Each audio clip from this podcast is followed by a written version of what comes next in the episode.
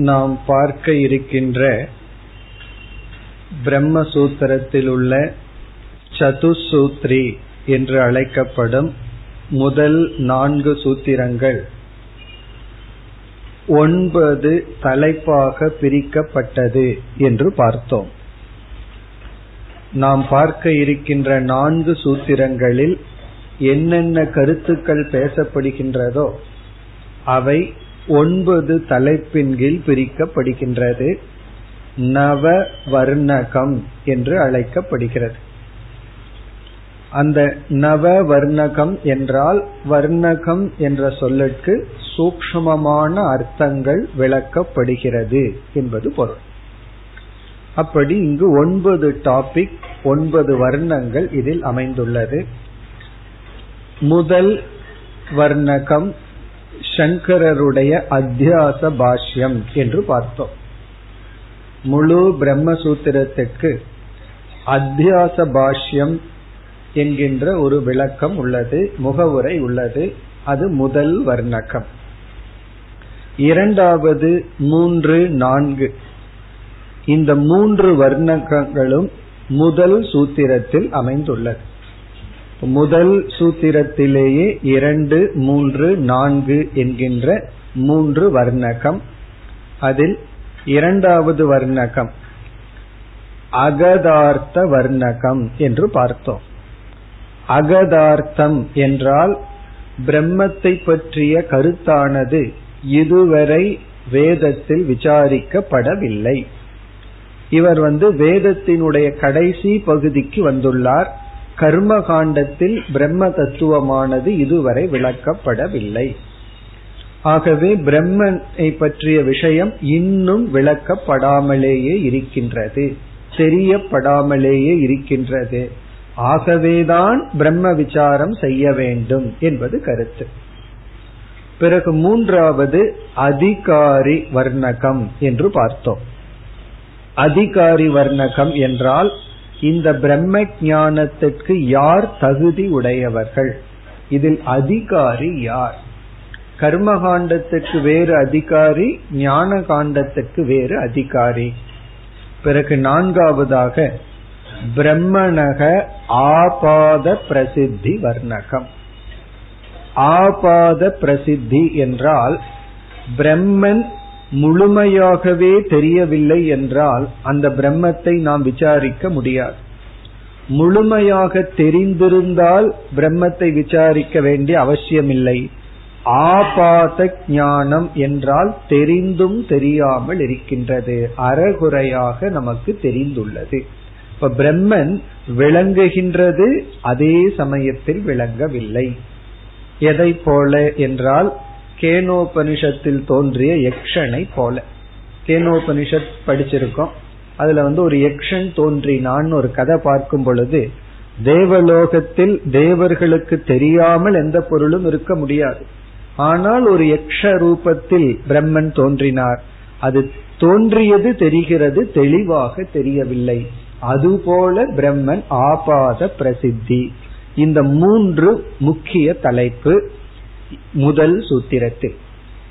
இவ்விதம் நாம் முதல் சூத்திரத்திற்கு செல்வதற்கு முன்னாலேயே முதல் வர்ணகமாக அத்தியாசத்தை பற்றி பார்க்க போகிறோம். பிறகு மூன்று முக்கிய கருத்துக்கள் முதல் சூத்திரத்தில். இனி ஐந்தாவது இதுவரை சென்ற வகுப்புல பார்த்தோம். ஐந்தாவது வந்து இரண்டாவது சூத்திரம். ஐந்தாவது வர்ணகம் இரண்டாவது சூத்திரம். பிரம்ம லக்ஷண வர்ணகம். பிரம்ம லக்ஷண வர்ணகம். அதாவது இரண்டாவது சூத்திரத்தினுடைய சாரம் பிரம்மத்தினுடைய லட்சணம் முதல் சூத்திரம் வந்து சாஸ்திரம் ஆரம்பிக்கப்பட வேண்டும் என்கின்ற நிச்சயம். சென்ற வகுப்புல பார்த்தோம். நான்கு சூத்திரத்தினுடைய சாராம்சத்தையும் பார்த்து முடித்தோம். முதல் சூத்திரம் வந்து பிரம்ம விசாரம் செய்தாக வேண்டும். அனுபந்த சதுஷ்டயம் இருப்பதனால். இதுதான் முதல் சூத்திரம். அதை நம்ம விஸ்தாரமா பார்க்க போறோம். அதனாலதான் முதல் சூத்திரம் எல்லாம் நமக்கு வந்து ஒரு நல்ல முகவுரையாக அமையும். ஒரு கதவு போல வேதாந்தத்திற்குள்ள என்ட்ராகிற கதவு போல் நமக்கு அமைய போகின்றது. பிறகு இரண்டாவது சூத்திரத்தினுடைய சாராம்சம் பிரம்ம லட்சணம் பிரம்மத்திற்கான லட்சணம் ஆகவே பிரம்ம லட்சண வர்ணகம். இது வந்து ஐந்தாவது டாபிக் இந்த நான்கு சூத்திரத்துல ஒன்பது தலைப்புல ஐந்தாவது தலைப்பு வந்து இரண்டாவது சூத்திரம். பிறகு மூன்றாவது சூத்திரத்தில் ஆறு ஏழு வர்ணகங்கள். ஆறாவது தலைப்பும் ஏழாவது தலைப்பும் விசாரமும் மூன்றாவது சூத்திரத்தில் அமைந்துள்ளது. ஆறாவது பிரம்மணக சர்வஜத்துவ வர்ணகம். அதாவது பிரம்மணக சர்வஜத்துவ வர்ணகம் என்றால் பிரம்மன் சர்வஜன் என்று நிலைநாட்டப்படுகின்றது. ஐந்தாவது வர்ணகத்தில் அதாவது இரண்டாவது சூத்திரத்துல வந்து இதுதான் பிரம்மத்துக்கு லட்சணம் என்று சகுண பிரம்ம ஈஸ்வர லட்சணமும் மறைமுகமாக நிர்குண பிரம்மத்தினுடைய லட்சணமும் கூறப்படுகிறது.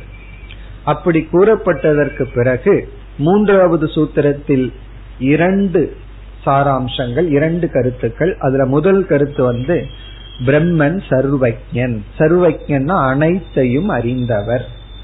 இந்த உலகத்தை படைச்ச அவர் இந்த உலகத்தை பற்றிய பூர்ண ஞானத்தை உடையவர். பிறகு அதே மூன்றாவது சூத்திரத்தில் ஏழாவது வர்ணகம். இந்த சூத்திரத்துல ரெண்டு தலைப்புகள். ஏழாவது வர்ணகம் பிரம்மணக வேத ஏக பிரமாணகத்துவ வர்ணகம். பிரம்மணக வேத ஏக பிரமாணகத்துவ வர்ணகம். ஏக பிரமாணகத்துவம் என்றால் இந்த பிரம்மத்தை வேதத்தினால் மட்டும் தான் அறிந்து கொள்ள முடியும். ஔபனிஷதம் அப்படிங்கிற கருத்து. ஔபனிஷதம் புருஷம்னு சொல்வது போல. அதாவது உபனிஷத்து தான் இந்த பிரம்மத்தை பற்றி பேசுகிறது. வேத ஏக பிரமாணகத்துவ வர்ணகம்னா வேதம் என்கின்ற ஒரு சப்த பிரமாணத்தில் மட்டும்தான் இந்த பிரம்மத்தை புரிந்து கொள்ள முடியும். அப்படின்னா என்ன அர்த்தம்? இந்த பிரம்மத்தை பற்றி பேசுறது வந்து உபனிஷத்துக்கள். உபனிஷத்துக்கள் மூலமாகத்தான் இந்த பிரம்மத்தை நாம் புரிந்து கொள்ள முடியும். இந்த இரண்டு கருத்தும் மூன்றாவது சூத்திரம். மூன்றாவது சூத்திரத்தினுடைய சாராம்சமா நம்ம சென்ற வகுப்புல பார்த்தது பிரம்ம பிரமாணம். இரண்டாவது சூத்திரத்தினுடைய சாராம்சம் பிரம்ம லட்சணம். மூன்றாவது சூத்திரம் பிரம்ம பிரமாணம். பிரம்மத்துக்கு பிரமாணம் என்ன? பிரமாணம்னா பிரம்மத்தை காட்டி கொடுக்கும் கருவி என்ன? அப்படிங்கிற கேள்விக்கு பதில் மூன்றாவது சூத்திரம். அதாவது உபனிஷத்து தான் பிரம்மத்தை காட்டி கொடுக்கும் கருவி. பிரம்மத்தை தெரிஞ்சுக்கிறதுக்கு கருவி வந்து உபனிஷத். அது வந்து மூன்றாவது சூத்திரம். இனி நான்காவது சூத்திரத்தில் எட்டு ஒன்பது வர்ணகம். எட்டாவது ஒன்பதாவது வர்ணகம். எட்டாவது வர்ணகம் வந்து பிரம்மணக பிரம்மத்துக்கு சாஸ்திர தாத்பரியகத்துவ வர்ணகம். சாஸ்திர தாத்பரியகத்துவ வர்ணகம். சாஸ்திர தாத்பரியகத்துவ வர்ணகம். அதாவது சாஸ்திரமானது. எத்தனையோ கருத்துக்களை பேசினாலும் சாஸ்திரம்னா இந்த இடத்துல உபனிஷத். உபனிஷத்துக்குள்ள போனோம்னா சில சமய கதைகள் எல்லாம் இருக்கும். அப்படி எத்தனையோ விஷயங்கள் பேசுது சிருஷ்டிய பற்றி பேசுது. எப்படி எல்லாம் இந்த உலகம் தோன்றியது. பிறகு வந்து சாதனைகளை பற்றி மோக்ஷங்கிற பலனை பற்றி எத்தனையோ விஷயங்கள் வைராகியம் விவேகம் இது போன்ற எத்தனையோ விஷயங்கள் பேசப்படுகிறது. அத்தனை விஷயத்தை பேசினாலும் உபனிஷத்து வந்து பிரம்ம ஒன்றை தான் மைய கருத்தாக பேசுகின்றது. எல்லாமே அந்த பிரம்மத்துக்காகத்தான். அந்த பிரம்மத்தை விளக்குவதற்காகத்தான் மற்ற கருத்துக்கள் பேசப்படுகிறது. ஆகவே உபனிஷத்துல எத்தனை கருத்து பேசினாலும் ஒரே ஒரு தாற்பயம் ஒரே ஒரு கருத்து அந்த பிரம்மன் அத்வைதம் ஜீவனிடமிருந்து அடிப்படையில் வேறில்லை என்ற பிரம்ம ஞானத்தை மையமாக கொண்டுதான் உபனிஷத் பேசுகிறது. அதாவது பிரம்மத்தை உபனிஷத்தினால மட்டும் அறிந்து கொள்ள முடியுங்கிறது ஏழாவது வர்ணக்கம். எட்டாவது வர்ணக்கத்துல வந்து பிரம்ம ஒன்றுதான் முக்கிய விஷயம். இப்ப ஒருவர் வந்து நம்ம இடத்திலிருந்து புஸ்தகத்தை வாங்கிட்டு போயிருப்பார். கொடுக்கவே இல்லை. நம்ம அதை போய் வாங்கிட்டு வர்றோம்ட்டு போறோம். போற பர்பஸ் என்ன? நம்ம கொடுத்த புஸ்தகத்தை அவர்கிட்ட இருந்து திருப்பி வாங்குறது. ஆனா அவர் நண்பர் வேற. நம்ம என்ன போன உடனே புஸ்தகத்தை கொடுன்னா கோச்சுக்குவார் அதுக்கு தான் வந்தையான்னு சொல்லி. உடனே நம்ம என்ன பண்ணுவோம்? தேவையில்லாத விஷயங்களை பேச ஆரம்பிப்போம். நீ என்ன பண்ண? அது கடைசியில மெதுவா அந்த புஸ்தகத்துக்கு வந்து நீ படிச்சாலும் சரி படிக்காம இருந்தாலும் சரி ரொம்ப நாள் ஆயிடுதுன்னு சொல்லி அதை வாங்கிட்டு வருவோம். நம்ம எவ்வளவுதான் அவர்கிட்ட பேசி இருந்தாலும் நம்முடைய தாற்பயம் என்ன? நம்முடைய மைய கருத்து என்ன நோக்கம் என்னன்னா அந்த புஸ்தகத்தை அவரிடத்திலிருந்து பெறுவது. அதுக்காகத்தான் மீதி எல்லாம் சுத்தி வளைச்சு ஏதோ பேசுவோம். அதே போல உபனிஷத் என்ன பேசினாலும் கடைசியில உபனிஷத்தினுடைய கோல் என்ன மைய கருத்து என்ன அப்படின்னு சொன்னா பிரம்மத்தினுடைய சொரூபத்தை விளக்குதல் அல்லது பிரம்மந்தான் மைய கருத்து. அதை நம்ம கண்டுபிடிச்சிடணும். யாராவது நம்ம கிட்ட வந்து பேசுனா முதல்ல இந்த தாத்பரியத்தை கண்டுபிடிச்சிடணும் இந்த வேதாந்தம் படிச்சா இந்த ஞானம் எல்லாம் வந்துடும் யாரும் அவ்வளவு சுலபத்துல நம்ம ஏமாற்ற முடியாது. காரணம் என்ன? நம்ம தாத்பரியம் கண்டுபிடிச்சிருவோம். நம்ம இடத்த வந்து இவ்வளவு பேசுறாரு திடீர்னு புகழ்ந்தா உடனே இது ஸ்துதி அர்த்தவாதம்.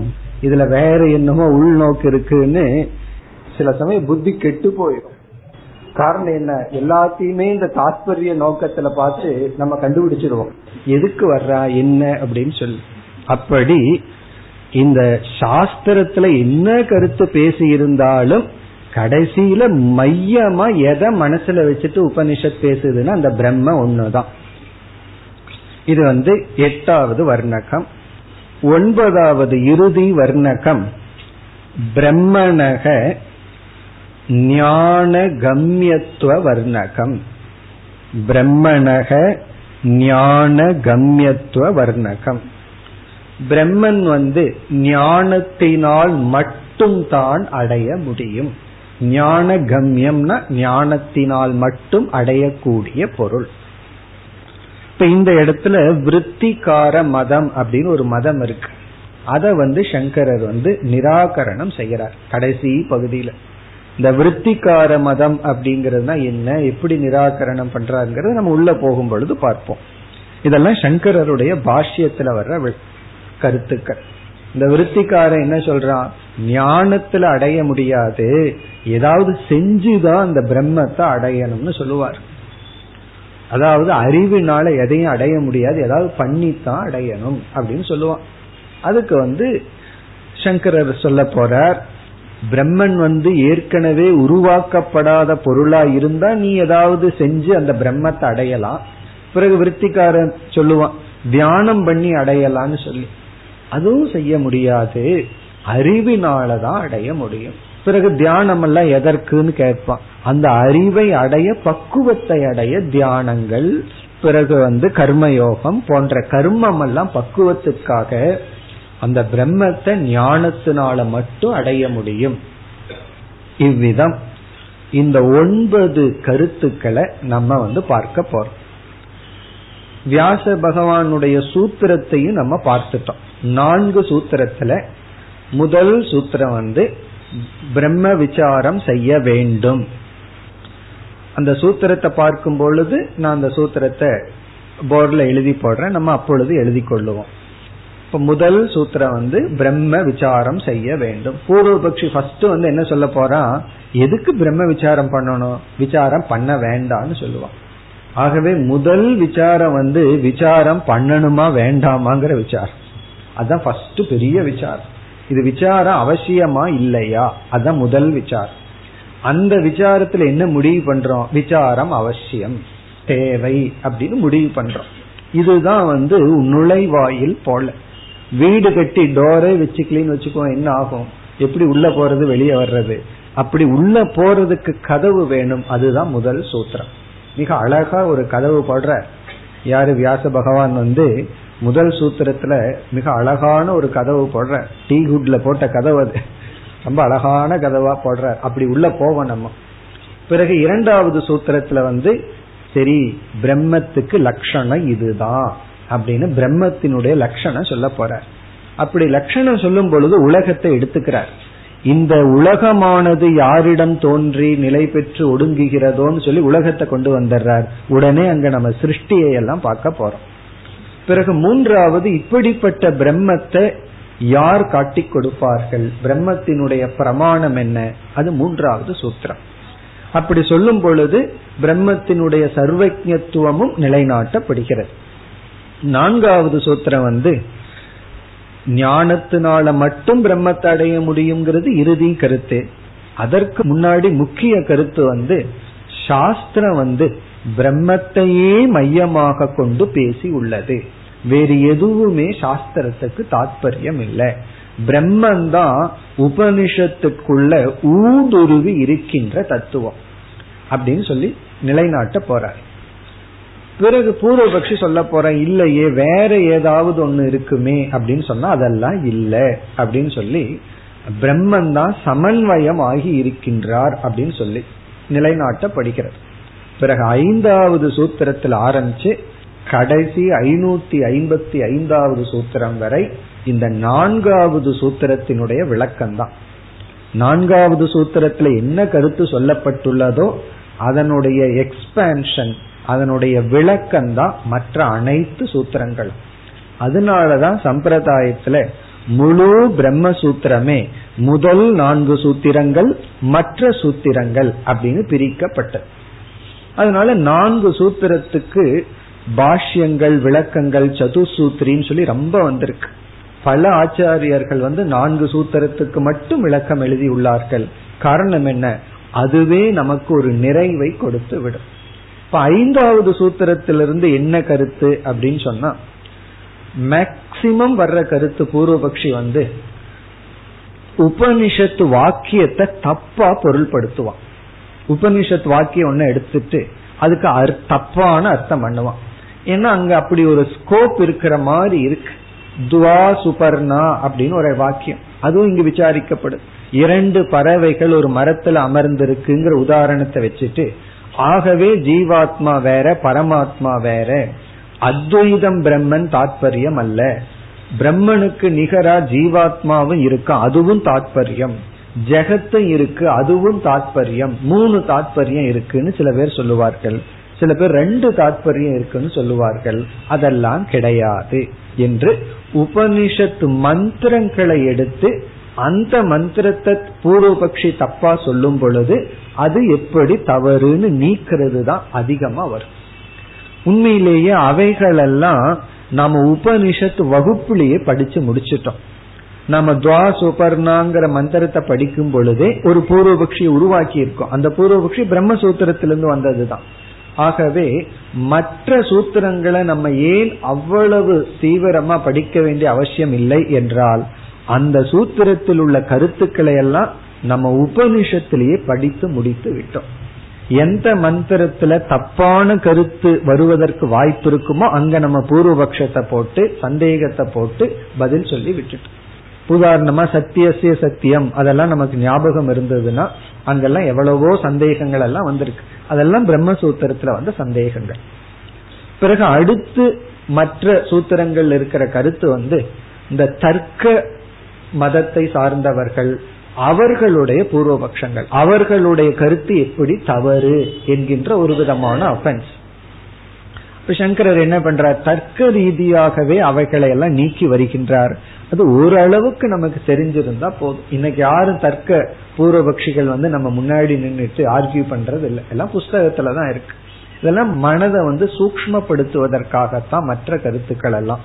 ஆகவே ஐந்தாவது சூத்திரத்திலிருந்து என்னென்ன கருத்துக்கள் நிலைநாட்டப்படுகிறதோ அதெல்லாம் நம்ம உபனிஷத்திலேயே நிலைநாட்டி விட்டோம்.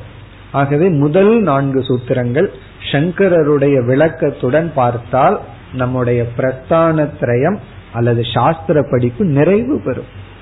பகவத்கீதை உபனிஷத்துக்கள் பிறகு வந்து பிரம்மசூத்திரம் இந்த மூன்று. அதற்கு மேலும் கிளாரிட்டி வேணும்னா வேற சில நூல்கள் எல்லாம் இருக்கு. இப்ப தத்துவ போதம் விவேக சூடாமணி அதை விட ரொம்ப முக்கியம் பஞ்சதசி போன்ற நூல்கள் எல்லாம் இருக்கு. இப்ப அதெல்லாம் நம்ம படிச்சோம் அப்படின்னா அறிவுல வந்து நமக்கு ஒரு தெளிவு கிடைத்து விடும் அது எப்ப தெரியும் அப்படின்னா தவறான கருத்து வச்சிட்டு இருக்கிறவங்கள பார்க்கும் பொழுதுதான் நம்ம அறிவினுடைய மகிமே நமக்கு தெரியும். அது வரைக்கும் தெரியாது. ரொம்ப பேர் முப்பது வருஷம் சாஸ்திரத்துக்குள்ள இருக்கன்னு சொல்லிட்டு சாதாரண சந்தேகத்துடன் இருப்பார்கள். ஒருவர் வந்து உங்களிடம் சந்தேகம் கேட்கணும்னு ரொம்ப சீரியஸா ரொம்ப தூரத்துல இருந்து வந்தார். ரொம்ப பெரிய கேள்வி எல்லாம் உங்ககிட்ட கேட்க போறேன். நானும் தயாராயிட்டு ஏதோ ரொம்ப கஷ்டமான கேள்வி கேட்க போறாங்க. என்கிட்ட கேட்ட கேள்வி தயிர் சாப்பிடுறது நல்லதா? மோர் சாப்பிடுறது நல்லதா? வேதாந்த கேள்வி. இது இதுக்காக அவ்வளவு தூரத்துல இருந்து வந்து தயிர் நல்லதா மோர் நல்லதா? என்ன பதில் சொல்றது? இதுல இருந்து என்ன தெரியுதுன்னா இதுலயே மக்களுக்கு சந்தேகம் இருக்கு. அப்புறம் இது பிரம்ம அத்வைதமா துவைதமாங்கிறது. இந்த சந்தேகம் எந்த ஜென்மத்துல அவருக்கு வர்றது? தயிர் நல்லதா மோர் நல்லதா சந்தேகமே உன்ன நீங்கள அப்புறம் இப்படி பிரம்மன் அத்வைதமா துவைதமாங்கிற சந்தேகம் எப்ப ஏற்படும்? அப்படி நமக்கு வந்து முறையா படிச்சோம் அப்படின்னா தான் அதனுடைய பெருமை வந்து நமக்கு தெரியும். நம்ம வந்து எப்படி தெளிவா இருக்கிறோம் அப்படின்னு சொல்லி. இனி நம்ம வந்து சதுசூத்திரிக்குள் நுழைய வேண்டும். அதில் முதல் வர்ணகம். முதல் வர்ணகம் வந்து அத்தியாச வர்ணகம். இது வந்து சங்கரருடைய அறிமுகம் பிரம்மசூத்திரத்திற்கான அறிமுகம். அத்தியாச பாஷ்யம். பாஷ்யம்னா விளக்கம். அதுக்கெல்லாம் லட்சணம் நம்ம பார்த்தாச்சு. பாஷ்யத்தினுடைய லட்சணம் எல்லாம் பார்த்திருக்கோம். அத்தியாச பாஷ்யம். இப்ப சங்கரருடைய அத்தியாச பாஷ்யம் அத்தியாசம் என்கின்ற தலைப்பில் எழுதப்பட்ட முகவுரையில் ஆறு கருத்துக்கள் கூறி இருக்கின்றார். ஆறு டாபிக் அதுல இருக்கு. சங்கரர் எழுதிய அத்தியாச பாஷ்யம். அத்தியாசம் என்ற தலைப்பில் உடைய முகவுரையில ஆறு தலைப்புகள் இருக்கு. அதை நம்ம வரிசைய பார்க்க போறோம். அப்படி பார்ப்பதற்கு முன்னாடி நம்ம ஒரு முகவுரையா அத்தியாசத்தை பற்றி சில அடிப்படை கருத்துக்களை பார்த்துருவோம். ஆகவே இப்ப நம்ம பார்க்க போறது முகவுரைக்கு முகவுரை. சங்கரரே முகவரை கொடுத்திருக்கார். அத்தியாச பாஷ்யம்னு சொல்லி அத்தியாசத்தை பற்றி பேசியிருக்கார். இருந்தாலும் அதற்கு ஒரு முகவரை தேவைப்படுது. சென்ற வகுப்புல பார்த்தோமே பாஷ்யம் இருக்கும் அதற்கு ஒரு விளக்கம் இருக்கும் அதை டீக்கான்னு சொல்லுவார்கள். அதற்கு ஒரு விளக்கம் இருக்கும் டிப்பணின்னு சொல்லுவார்கள். அதுக்கு போதாதுன்னு சொல்லி குரு இதையெல்லாம் விளக்கணும். இப்படி போயிட்டு இருக்கிறது போல சங்கரர் வந்து அத்தியாச பாஷ்யம்னு ஒரு பாஷ்யம் எழுதியிருக்கார். அதுல அந்த அத்தியாசத்தை பற்றி ரொம்ப சூக்மமான விஷயங்கள் எல்லாம் நம்ம பார்க்க போறோம். எத்தனை முறை நம்ம வந்து பாம்பு கயிறுன்னு சொல்லி இருந்தாலும் இப்ப வந்து பிஹெச்டி போல உள்ள டீப்பா போக போறோம். பாம்பு கயிறுக்குள்ள ரொம்ப டீப்பா போக போறோம். அப்படி போறதுக்கு முன்னாடி இந்த அத்தியாசத்தை பற்றி சில அடிப்படை கருத்துக்களை மனதில் பதிய வைத்தா தான் சங்கரருடைய அத்தியாச பாஷ்யம் நமக்கு புரிய போகுது. கொஞ்சம் இந்த இடத்துல நம்ம என்ன செய்யணும்? நல்லா ஆழ்ந்து சிந்திக்க வேண்டிய இடம் இந்த இடம். இந்த அத்தியாசம் தான் ரொம்ப அடித்தளம். இதை நம்ம புரிஞ்சிட்டோம்னா வேதாந்தம் வந்து குறிப்பா அத்வைதம் வந்து நமக்கு நன்கு புரிந்து விட்டதுன்னு அர்த்தம். ஆகவே நம்ம என்ன செய்யணும்? ரெண்டு மூணு வகுப்பு வந்து இது வந்து ஒரு ரிசர்ச் கிளாஸ் மாதிரி இருக்க போகுது. ரொம்ப கவனமா கேட்கணும். ஒரு வரி எங்காவது திடீர்னு வீட்டை நினைச்சிட்டோம் அவ்வளவுதான். கிளாஸ் எல்லாம் அத்தியாசம் ஆயிரும். ஒன்னும் புரியாம போயிரும். அதனால கவனமா நம்ம ஸ்டெப் பை ஸ்டெப்பா புரிஞ்சிட்டு இது புரிஞ்சிடுது அப்படின்னா அத்வைதத்தை நமக்குள்ள இருக்கிற அத்வைதத்தை யாராலும் அசைக்க முடியாது. பெரிய பெரிய சிந்தனையாளர்களே பெரிய தவறு செய்ததற்கு காரணம் இந்த அத்தியாசத்தை புரிந்து கொள்ளாத காரணம் தான் அதையும் நம்ம பார்க்க போறோம். ஏன் சங்கரர் அத்தியாச பாஷ்யத்தை முகவரையா வச்சார்? அது பிரம்மசூத்திரத்துக்கு அத்தியாசத்தை ஏன் அறிமுகப்படுத்தினார்? அதையும் பார்க்க போறோம். அதற்கு முன்னாடி இப்ப வந்து நம்ம முகவுரைய அத்தியாசத்தை பற்றி சில கருத்துக்கள். இப்ப முதல் கருத்து அத்தியாசம் அப்படிங்கிற சொல்லுக்கு என்ன பொருள்? அத்தியாசம் அப்படிங்கிற சொல்லுக்கு வந்து என்ன டிரான்ஸ்லேஷன் கொடுக்கலாம்? சூப்பர் இம்போசிஷன் சொல்லி இங்கிலீஷ்ல சொல்லுவார்கள் பாரதியார் வந்து ஒரு பாடல்ல காட்சி பிழை அப்படின்னு சொல்லியிருக்கார். ரொம்ப அழகானது.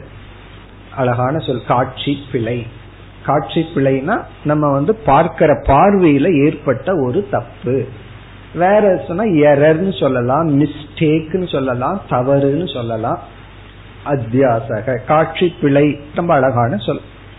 எப்படின்னா இப்ப நம்ம வந்து அதே பாம்பு கயிறையே வச்சுக்குவோம். வேற உதாரணம் மாத்தி குழப்பிக்க வேண்டாம். பாம்பு கயிறை வச்சே இப்ப நம்ம விசாரத்திற்குள்ள போலாம். இப்ப கயிறை நம்ம பார்க்கிறோம்.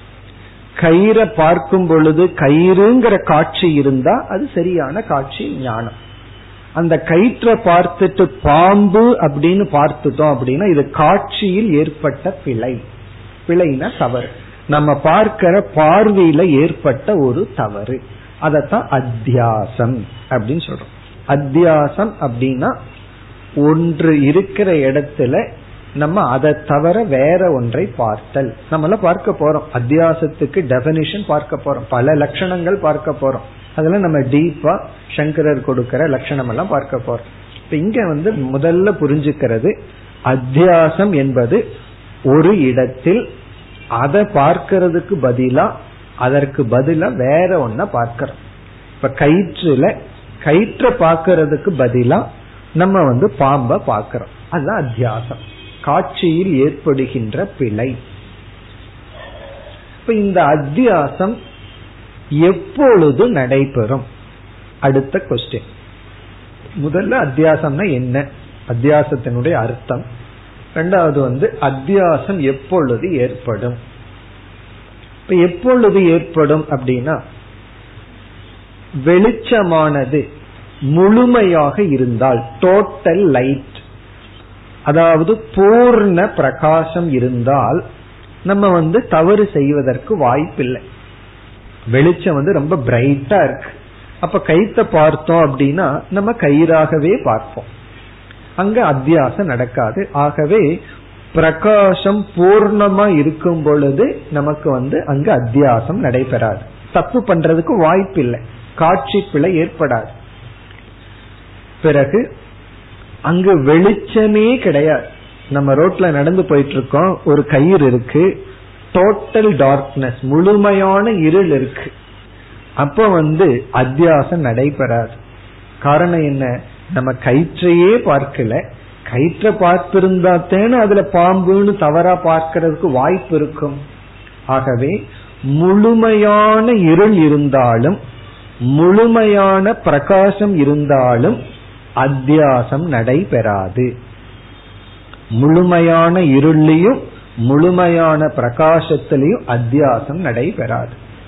ஆழ்ந்த உறக்கம் முழுமையான இருள். ஜாகிரத அவஸ்தையில தெளிவா இருக்கிற அத்தியாசம் நடைபெறாது. இந்த அறகுறை தான் சொப்பனம். அதனாலதான் ஒரு உலகத்தை நம்ம கிரியேட் பண்ணியிருக்கோம். அதுபோல முழுமையான இருளிலும் முழுமையான பிரகாசத்திலும் அத்தியாசம் நடைபெறாது. பிறகு எப்பொழுது நடைபெறும் அப்படின்னா அர்த்த அர்த்தம்னா பாதி அர்த்த பிரகாசம்னு சொல்லலாம் அல்லது அர்த்த அந்தகாரம்னு சொல்லலாம். ரெண்டும் ஒண்ணுதான். செமி லைட்னு சொல்றது. அதனாலதான் இந்த செமிங்கிற வார்த்தை எல்லாத்துக்கும் தெரிஞ்சது. எல்லாத்துக்கும் பயன்படுத்த இந்த செமி அப்படின்னு சொல்லுவார்கள். செமின்னு என்ன அறகுறைன்னு அர்த்தம். அந்த அறகுறையை எப்படி வேணாலும் சொல்லலாம். இவனுக்கு அறகுறையா அறிவு இருக்குன்னு சொல்லலாம். அறகுறைய அஜானம் இருக்குன்னு சொல்லலாம். அப்படி இங்கு வந்து செமி லைட் அப்படின்னு சொன்னா பிரகாசம் வந்து முழுமையா இல்லை அப்படின்னு சொல்லலாம். அல்லது இருள் முழுமையா இல்லை அப்படின்னு சொல்லலாம். அந்த நேரத்துல என்ன ஆகின்றது? நம்ம வந்து மாலை நேரத்துல எதை பார்க்கிறோம்? கயிற்ற பார்க்கிறோம். கயிற்ற பார்த்த உடனே நம்ம வந்து பாம்பு அப்படிங்கிற ஒரு பிழையை செய்து விடுகின்றோம். இப்ப இந்த இடத்துல நம்ம வந்து அத்தியாசத்துல இரண்டு அடிப்படையான அம்சங்கள் இருக்கின்ற. இதத்தான் நம்ம வந்து மனதில் நன்கு புரிந்து கொள்ள வேண்டும். இரண்டு அம்சங்கள். ஒன்று சாமானிய அம்சம். ஒன்று சாமானிய அம்சம். இரண்டாவது விசேஷ அம்சம். விசேஷ அம்சம். இந்த கருத்து மட்டும் நமக்கு விளங்கியாச்சுன்னா அத்தியாசம் விளங்கியாச்சு அத்வைதமும் விளங்கியாச்சு. சாமானிய அம்சம் விசேஷ அம்சம். இப்ப நம்ம முதல்ல எக்ஸாம்பிள்லயே இருப்போம். உதாகரணத்திலேயே பூர்ணமா பார்த்து முடிச்சிட்டு பிறகு ஆத்ம விஷயத்துக்கு வருவோம். இப்ப உதாகரணத்துல நம்ம கயிறு பாம்பிலேயே இருப்போம். இப்ப வந்து செமி லைட் இருக்கு. அதாவது அர்த்த பிரகாசம். பாதி லைட் இருக்கும் பொழுது நம்ம வந்து அந்த கயிற்ற பார்க்கிறோம். கயிற்ற பார்த்த உடனே இது அப்படிங்கிற ஒரு இங்க என்னமோ இருக்கு. அதாவது இந்த இடத்துல ஒரு ஆப்ஜெக்ட் இருக்கு. நம்ம ரோட்ல போயிட்டு இருக்கோம். ஒரு கயிறு இடையில கிடக்குது வேற ஆப்ஜெக்ட் கிடையாது. கயிறு மட்டும் இருக்கு. அந்த செமி லைட்டில் என்ன பண்ணிட்டோம்? அதை பார்த்துட்டோம். உடனே நம்ம மனதில் ஒரு ஞானம் ஏற்படுகிறது. இதம் இது அப்படிங்கிற ஞானம். இத வந்து சாமானிய அம்சம் அப்படின்னு சொல்றோம். சாமானிய அம்சம் அப்படிங்கறத சமஸ்கிருதத்துல சொல்லணும்னா இதம் அம்சம். இதம் அம்சம் என்றால் இது என்கின்ற அறிவு. இது இருக்கின்றது அப்படிங்கிற அறிவு. ஏதோ ஒரு ஆப்ஜெக்ட் இருக்கு. அதான் சாமான்யமா சம்திங் எக்ஸிஸ்ட் இதம்னா தட்டுன்னு அர்த்தம். அல்லது தமிழ்ல இது அப்படின்னு பொருள். இதம் அம்சம் அப்படின்னா சம்திங் எக்ஸிஸ்ட் என்னமோ இருக்கு அப்படிங்கிற ஞானம் ஏற்படுகிறது. பிறகு என்ன ஆகுது? காட்சியில ஏற்படுகின்ற பிழையினால் பல காரணத்தினால அந்த சாமானிய அம்சத்தின் மீது விசேஷ அம்சமா என்ன இருக்கு இது இருக்கு அப்படிங்கிற அந்த இதம் அம்சத்துல உண்மையிலேயே என்ன விசேஷ அம்சம் இருக்கு அப்படின்னா கயிறு என்கின்ற தன்மை விசேஷ அம்சமா இருக்கு. அங்க விசேஷ அம்சம்ங்கிறது வந்து கயிற்றினுடைய தன்மை. அது விசேஷ அம்சம். என்னமோ இருக்கு அப்படின்னா சாமானிய அம்சம். இது இருக்கு கயிறு இருக்குன்னா அது விசேஷ அம்சம். இப்ப விசேஷ அம்சம் அப்படின்னு சொன்னா கயிறு என்கின்ற ஸ்பெசிபிக் நாலேஜ் சாமானிய அம்சம்னா general knowledge common knowledge knowledge of existence விசேஷ அம்சம்னா ஹவு இட் எக்ஸிஸ்ட் எப்படி இருக்கு அப்படிங்கிற ஞானம். அது வந்து விசேஷ அம்சக. இப்ப என்ன ஆயிருக்கு? தவறுதலினால் சாமானிய அம்சத்தின் மீது விசேஷ அம்சமான கயிறுங்கிற தன்மையை பார்ப்பதற்கு பதிலாக பாம்பு என்ற விசேஷ அம்சத்தை பார்த்து விடுகின்றோம். இப்ப நம்ம வந்து சாமானிய அம்சத்தின் மீது சரியான விசேஷ அம்சத்தை பார்க்கறதுக்கு பதிலா தவறான விசேஷ அம்சத்தை பார்க்கிறோம். அந்த தவறான விசேஷ அம்சம் தான் சர்ப்பக பாம்பு. அப்போ அத்தியாசத்துல ரெண்டு அம்சத்துல சாமானிய அம்சம்னு ஒன்னு இருக்கு விசேஷ அம்சம்னு ஒன்னு இருக்கு. இந்த சாமானிய அம்சம் வந்து இருக்கு அப்படிங்கிறது தான் விசேஷ அம்சம் இப்படி இருக்கு அப்படிங்கிறது. இப்ப வந்து சாமானிய அம்சமும் விசேஷ அம்சமும் சரியா இருந்தா ஞானம் பூர்ண ஞானம். சாமானிய அம்சம் சரியா இருந்து விசேஷ அம்சம் தப்பா இருக்கும்போது அத்தியாசம். ஆகவே அத்தியாசத்துல ஒரு அம்சம் சத்திய ஞானம். இனி ஒரு அம்சத்துலதான் தவறு இருக்கு.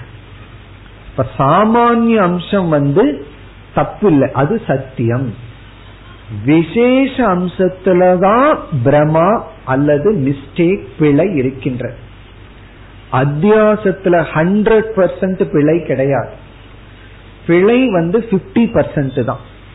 எப்படி? என்னமோ இருக்கு. இந்த இடத்துல சம்திங் எக்ஸிஸ்ட் அப்படிங்கிறது சாமானிய அம்சம். இப்ப நம்ம என்ன சொல்றோம்? நம்ம பிழை செய்தாலும் கூட சாமானிய அம்சம் வந்து சரியான ஞானம்தான். சாமானிய அம்சத்துல தப்பே கிடையாது. அது எப்படி நிரூபிக்கப்படுதுன்னா நமக்கு சரியான ஞானம் வரும் பொழுது சாமானிய அம்சத்தை மாற்றவே மாட்டோம். விசேஷ அம்சத்துல தான் சேஞ்சே வருது. அதே இடத்துல இது இருக்குங்கிற இடம் மாறுவதில்லை. முன்ன வந்து இது பாம்பு அப்படின்னு சொல்லிட்டு இருந்தோம். இந்த இது பாம்புங்கிற இடத்துல ரெண்டு அம்சம் இருக்கு. சாமானிய அம்சம் இது. பாம்புங்கிறது விசேஷ அம்சம். ஞானம் வந்தவுடன் சரியான அறிவு வந்தவுடன் இங்க வந்து ரெண்டு அம்சத்துல எந்த அம்சத்துல மட்டும் மாற்றம் ஏற்படுது? இதுங்கிறதுல மாற்றமே ஏற்படல. அந்த இதுங்கிறது அப்படியே ரீட்டைன் ஆகுது. பிறகு விசேஷ அம்சமான பாம்பு மட்டும் போய் கயிறு அப்படிங்கிற மாற்றம் ஏற்படுகிறது. இப்ப இது பாம்பு மாற்றம் வந்து இது கயிறு அப்படின்னு மாற்றம் ஏற்படுகிறது. ஆகவே அத்தியாசத்துல வந்து சாமானிய அம்சத்துல மாற்றமே இல்லை சாமானிய அம்சம் சத்தியம். விசேஷ அம்சம்தான் பிழை. அதனால இப்ப என்ன சொல்லலாம்? அத்தியாசத்தில் சாமானிய அம்சம் சத்தியம் விசேஷ அம்சம் மித்யா. இந்த விசேஷ அம்சம் தான் மித்யா. அப்ப மித்யா வந்து விசேஷ அம்சத்துக்கு தான் போகும் சாமானிய அம்சத்துக்கு வராது. சாமானிய அம்சமும் மித்தியா அப்படின்னா என்ன ஆயிரும்? இதுங்கிறதே பொய்யாயிரும். இந்த இடத்துல இது இருக்குங்கிறதே அது பொய்யாயிரும். அப்படி கிடையாது. நம்ம அந்த இதுங்கிறத இரண்டு காலத்திலும் மாறாமல் வச்சிருக்கோம். இது பாம்புன்னு சொன்ன காலத்திலும் இது கயிறுன்னு சொன்ன காலத்திலும் அந்த இதம் அம்சம் சாமானிய அம்சம் மாறுபடுவதில்லை. விசேஷ அம்சத்துலதான் ஒரு சேஞ்ச் மாறுபாடு வருகின்ற அப்ப இப்ப என்ன சொல்லலாம்? அத்தியாசம் நடக்க வேண்டும் என்றால் இரண்டு நிபந்தனைகள்.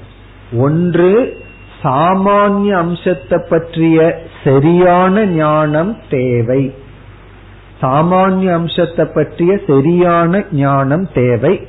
அது அந்த ஞானம் வந்து பூர்ணமான வெளிச்சத்திலையும் வராது பூர்ணமான இருள்லையும் வராது செமி லைட்ல தான் சாமானிய ஞானம் ஏற்படும்.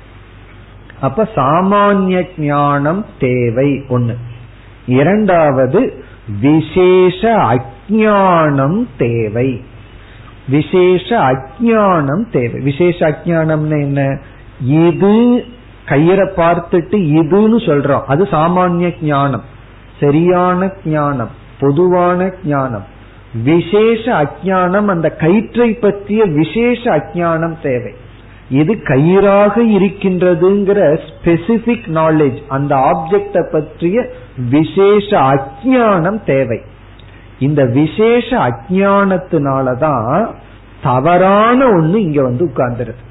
இப்ப பாம்பு வந்து இங்க உட்காரணும் அப்படின்னா விசேஷ அஜானம் காரணம். அது மட்டுமல்ல சாமானிய ஞானமும் காரணம். அப்போ ஒரு அத்தியாசத்துக்கு ஞானமுமே காரணமாகுது. அஜானம் முழுமையா இல்ல. சாமானிய ஞானம் காரணம் விசேஷ அஜானமும் சேர்ந்து அத்தியாசம் ஏற்படுகின்றது. இதெல்லாம் எப்படி தெரியுதுன்னா அத்தியாசத்தை கரெக்ட் பண்ணும்போது நம்ம விசேஷத்தை தான் கரெக்ட் பண்றோம் சாமானியத்தை கரெக்ட் பண்ணல. இந்த இடத்துல எந்த இடத்துல நான் வந்து என்னமோ இருக்குன்னு சொன்னனோ அந்த என்னமோ அங்க இருக்கு சம்திங் எக்ஸிஸ்ட்ங்கிறது அத்தியாசம் பண்ண காலத்திலையும் சரி அத்தியாச நிவர்த்தியான காலத்திலையும் சரி மாற்றமே அடையல. அது அப்படியே இருக்கு.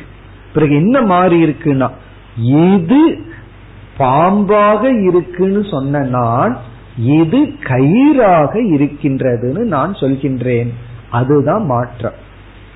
ஆகவே அத்தியாசம் அப்படிங்கன்னா ஒரு இடத்துல நம்ம வந்து ஒரு அதிஷ்டானத்தை சாமான்யமா தெரிஞ்சிட்டு விசேஷமா தெரியாமல் அந்த விசேஷமான இடத்துல இனி ஒன்னு ரீப்ளேஸ் பண்ணிடுறோம் இத வந்து ஆங்கிலத்துல இல்யூஷன் அப்படின்னு டிரான்ஸ்லேட் செய்வார்கள். இல்யூஷன் சைக்காலஜில இதுக்கு பேர் இல்யூஷன் இல்யூஷன் அப்படின்னு சொன்னா ஒரு இடம் அங்க சாமானிய ஞானம் இருக்கு விசேஷ ஞானம் இல்லை.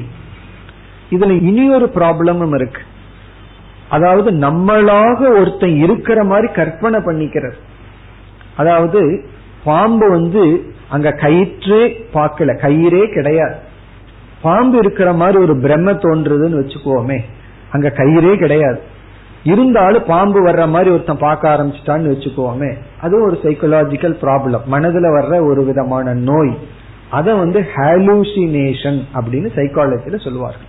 ஹாலூசினேஷன் சொன்னா அந்த தப்பு பண்றதுக்கு வாய்ப்பே இல்லை மனதில் இருக்கின்ற சில கோளாறுனால பாம்பு வர்ற மாதிரி ஒரு ஃபீலிங் பேய் வர்ற மாதிரி பிசாசு வர்ற மாதிரி யாரோ நடந்து வர்ற மாதிரி.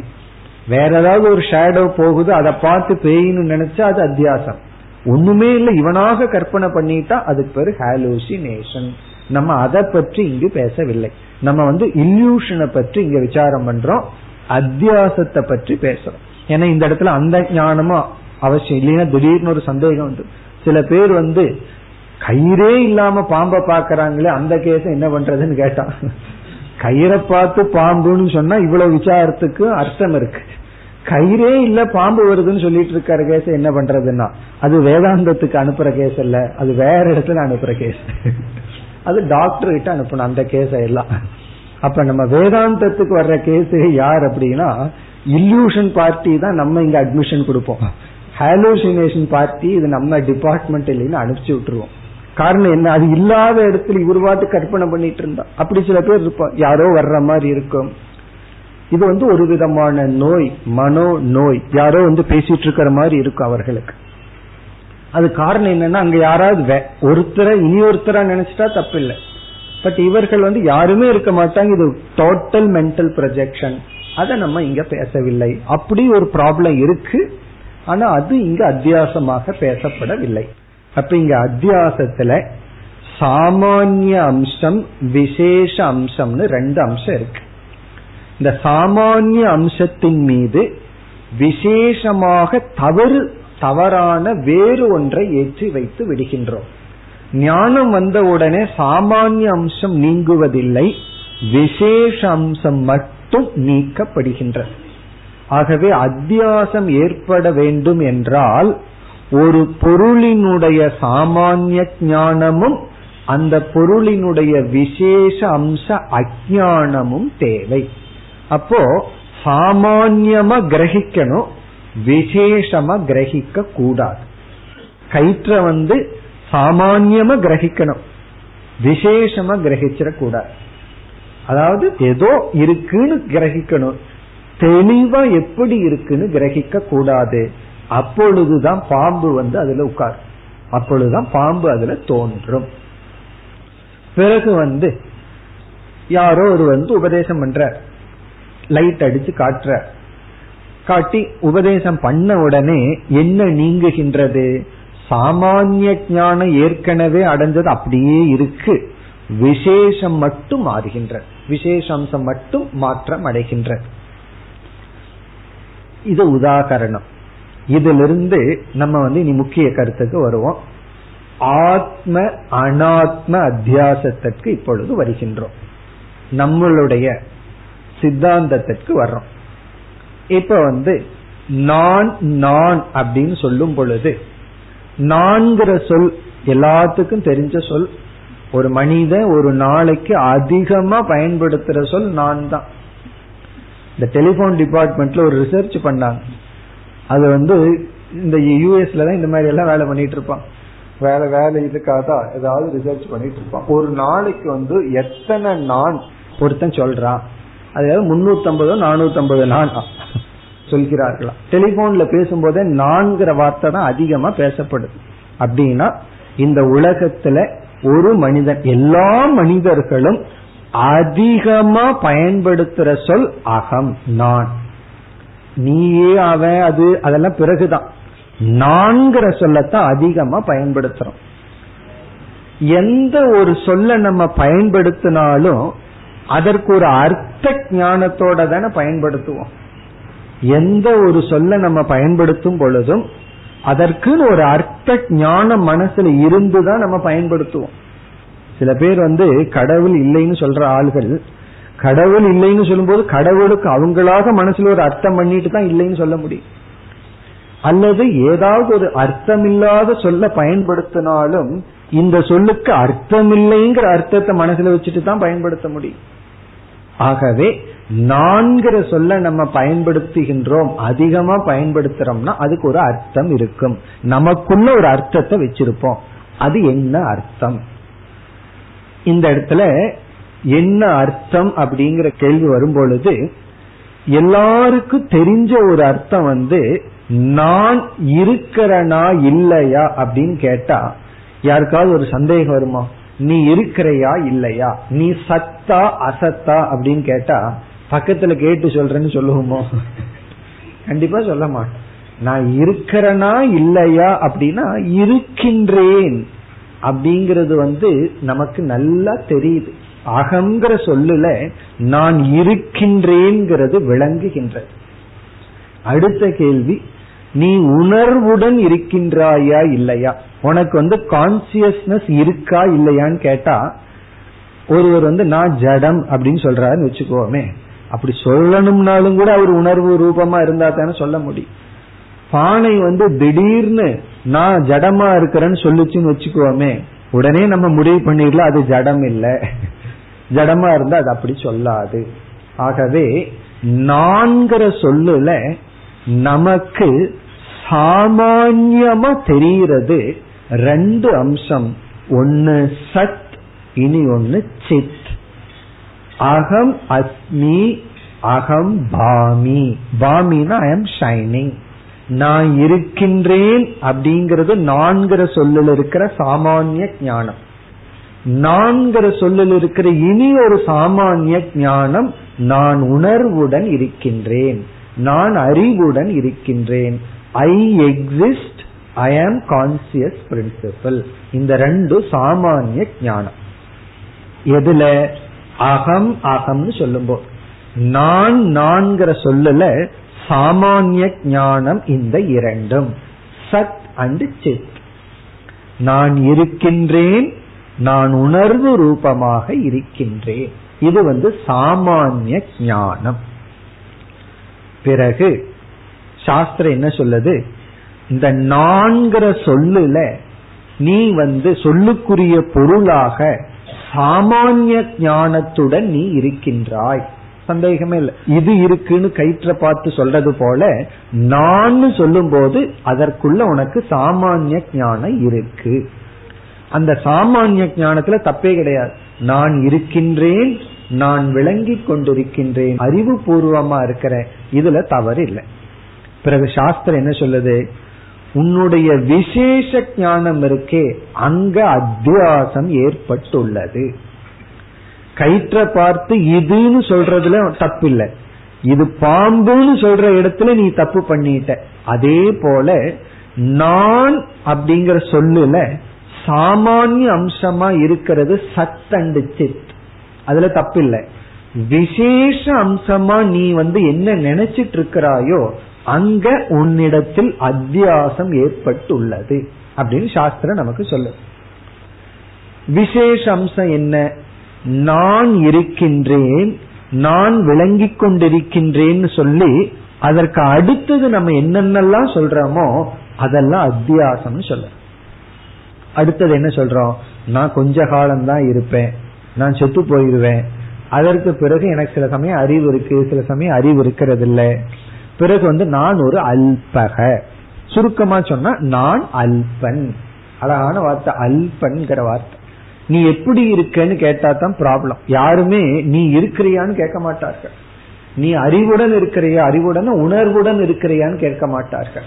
இந்த சாமானிய அம்சத்தை யாருமே கொஸ்டின் பண்ண மாட்டாங்க. பிறகு நடைமுறையிலேயே ஹவ் ஆர் யூன்னு தான் கேட்பார்கள். நீ எப்படி இருக்கின்றாய்? கேள்வி நம்மளுடைய விசேஷ அம்சத்தை பத்தி தான்.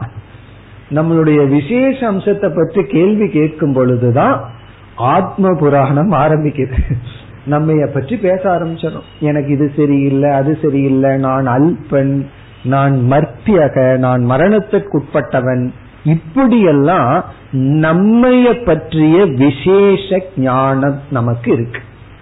நான் இருக்கின்றேன் நான் அறிவு பூர்வமா இருக்கிற உணர்வு ரூபமானவன் அது சாமானிய அம்சம் அகங்கிற விஷயத்துல.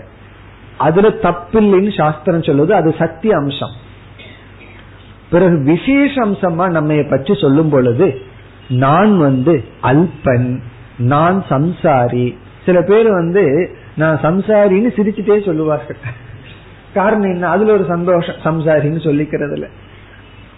உண்மையிலே என்ன அர்த்தம் அப்படின்னா நான் சம்சாரி அப்படின்னா என்ன அர்த்தம்? நான் ஒரு அல்பன் நான் அழிவுக்குட்பட்டவன் எனக்கு வந்து குறை இருக்கின்றது. இதெல்லாம் என்னன்னா நம்மைய பற்றிய விசேஷ அம்சம் பாம்பு அம்சம். இந்த நான் இருக்கிறேன் நான் அறிவு ரூபமானவன்கிறது வந்து இதம் அம்சம். சாமானிய அம்சம் அது சத்திய அம்சம். எப்படி இருக்கின்றேன்? ஹவு ஐ எக்ஸிஸ்ட் நான் எப்படி இருக்கிறேன்னா நம்ம பத்தி செல்ஃப் ஜட்ஜ்மெண்ட் நம்ம பற்றி என்னென்னலாம் முடிவு பண்ணி வச்சிருக்கிறோமோ சாஸ்திரம் சொல்லுது அவ்வளவு அத்தியாசம். இதுதான் பெரிய ரகசியம் பெரிய விஷயம். உன்னை பத்தி நீ என்னென்ன பயோடேட்டா சொல்றையோ அத்தனையும் பொய்ன்னு சொல்லுது சாஸ்திரம். எல்லாமே பொய். காரணம் என்ன? அதெல்லாம் அத்தியாசம் ஏற்றி வைக்கப்பட்டது. இல்லையே நான் வந்து இத்தனை வயசு ஆயிருக்கே.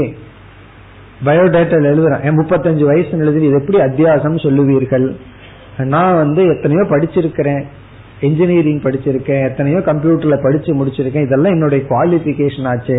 இதெல்லாம் எப்படி அத்தியாசம்னு கேட்டா இதெல்லாம் என்னுடைய விசேஷ ஞானம் ஆச்சு யாருமே அப்ளிகேஷன்ல சாமானிய அம்சத்தை கேட்கறது இல்லை கேட்க வேண்டிய அவசியம் கிடையாது. கேட்டா ரெண்டே வார்த்தை தான். சச்சித்துன்னு எழுதி கொடுத்துடலாம்.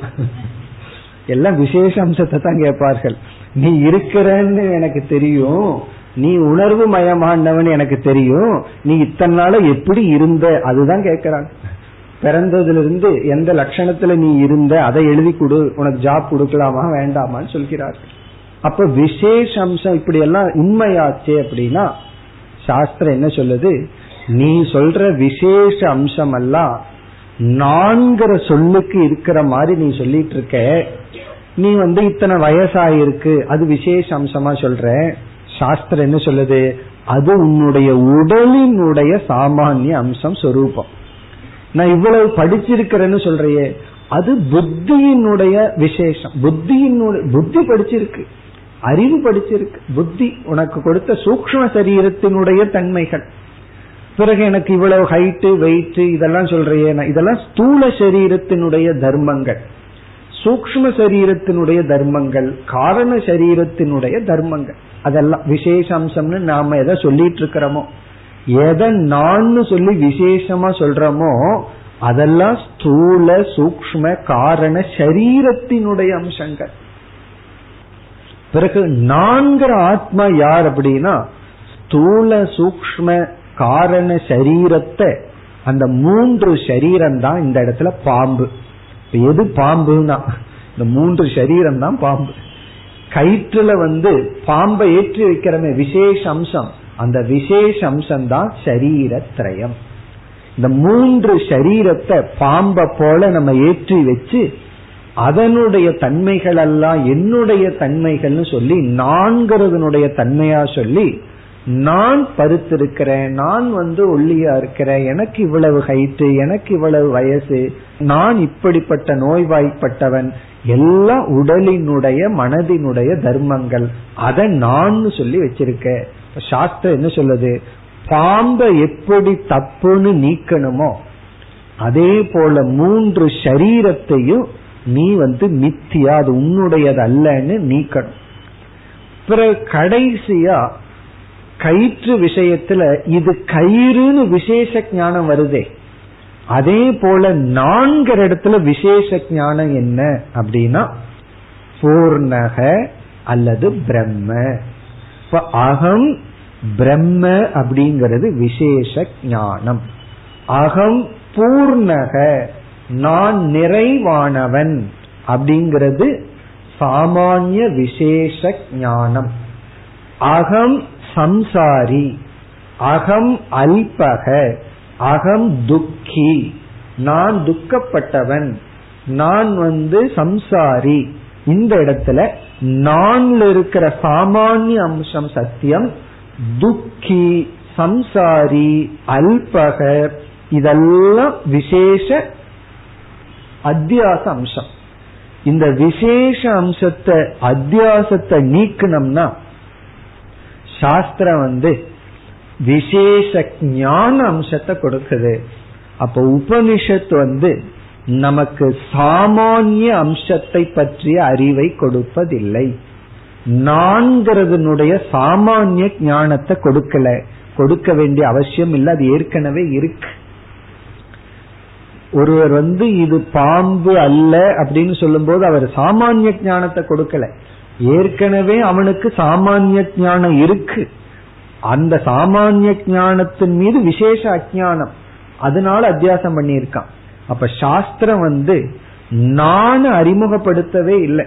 நான்கிறது நமக்கு தெரியும். நீ யாருன்னு சாஸ்திரம் நமக்கு ஏன் சொல்லி கொடுக்கணும்னு ஒரு பெரிய பூர்வபக்ஷ. எனக்கு நான் தெரியாதா? என்ன எதுக்கு வந்து சாஸ்திரம் சொல்லி கொடுக்கணும்? சாஸ்திரம் யார் என்ன சொல்லி கொடுக்கறதுன்னு கேட்பான். சாஸ்திரம் நான்கிறதனுடைய சாமானிய அம்சத்தை சொல்லி கொடுக்கல. விசேஷ அம்சத்தை சொல்லி கொடுக்குது. விசேஷ ஞானம் வந்தவுடன் விசேஷ அத்தியாசம் நீங்கி விடுகிறது. இது கயிறுங்கிற விசேஷ ஞானம் வந்த உடனே பாம்புங்கிறது உடனடியா நீங்கும். டைம் கேப் இல்லாம நீங்கும். அதுதான் ரொம்ப முக்கியம். இது வந்து கயிறு அப்படிங்கிற ஞானத்தினுடைய வரவும் பாம்பு போறதுக்கு எவ்வளவு டைம் கேப் இருக்குன்னா அந்த இடத்துல பிசிக்ஸே மாறி போகுது. டைம் கேப்பே கிடையாது. அது வர்றதும் போறதும் ஒரே டைம்ல நடக்கும். அது எப்படி ஒரே டைம்ல நடக்கும்னா அது நடக்குது. அதே போலதான் அகம் பூர்ணக அப்படிங்கிற விசேஷ ஞானம் வந்தவுடன் அகம் அல்பகங்கிற ஞானம் இல்லாம போயிடும். அகம் திருப்தக அகம் சம்சாரிங்கிற ஞானம் இல்லாம போகும். இப்ப அத்தியாசத்துல இந்த இரண்டு அம்சம் ரொம்ப முக்கியம் மேலும் அடுத்த வகுப்பில் தொடர்வோம் ॐ पूर्नमधपूर्नमिधम्पूर्णापूर्नमुधच्छते पूर्णस्य पूर्णमादाय पूर्णमेवावशिष्यते ॐ शान्ति शान्ति शान्तिः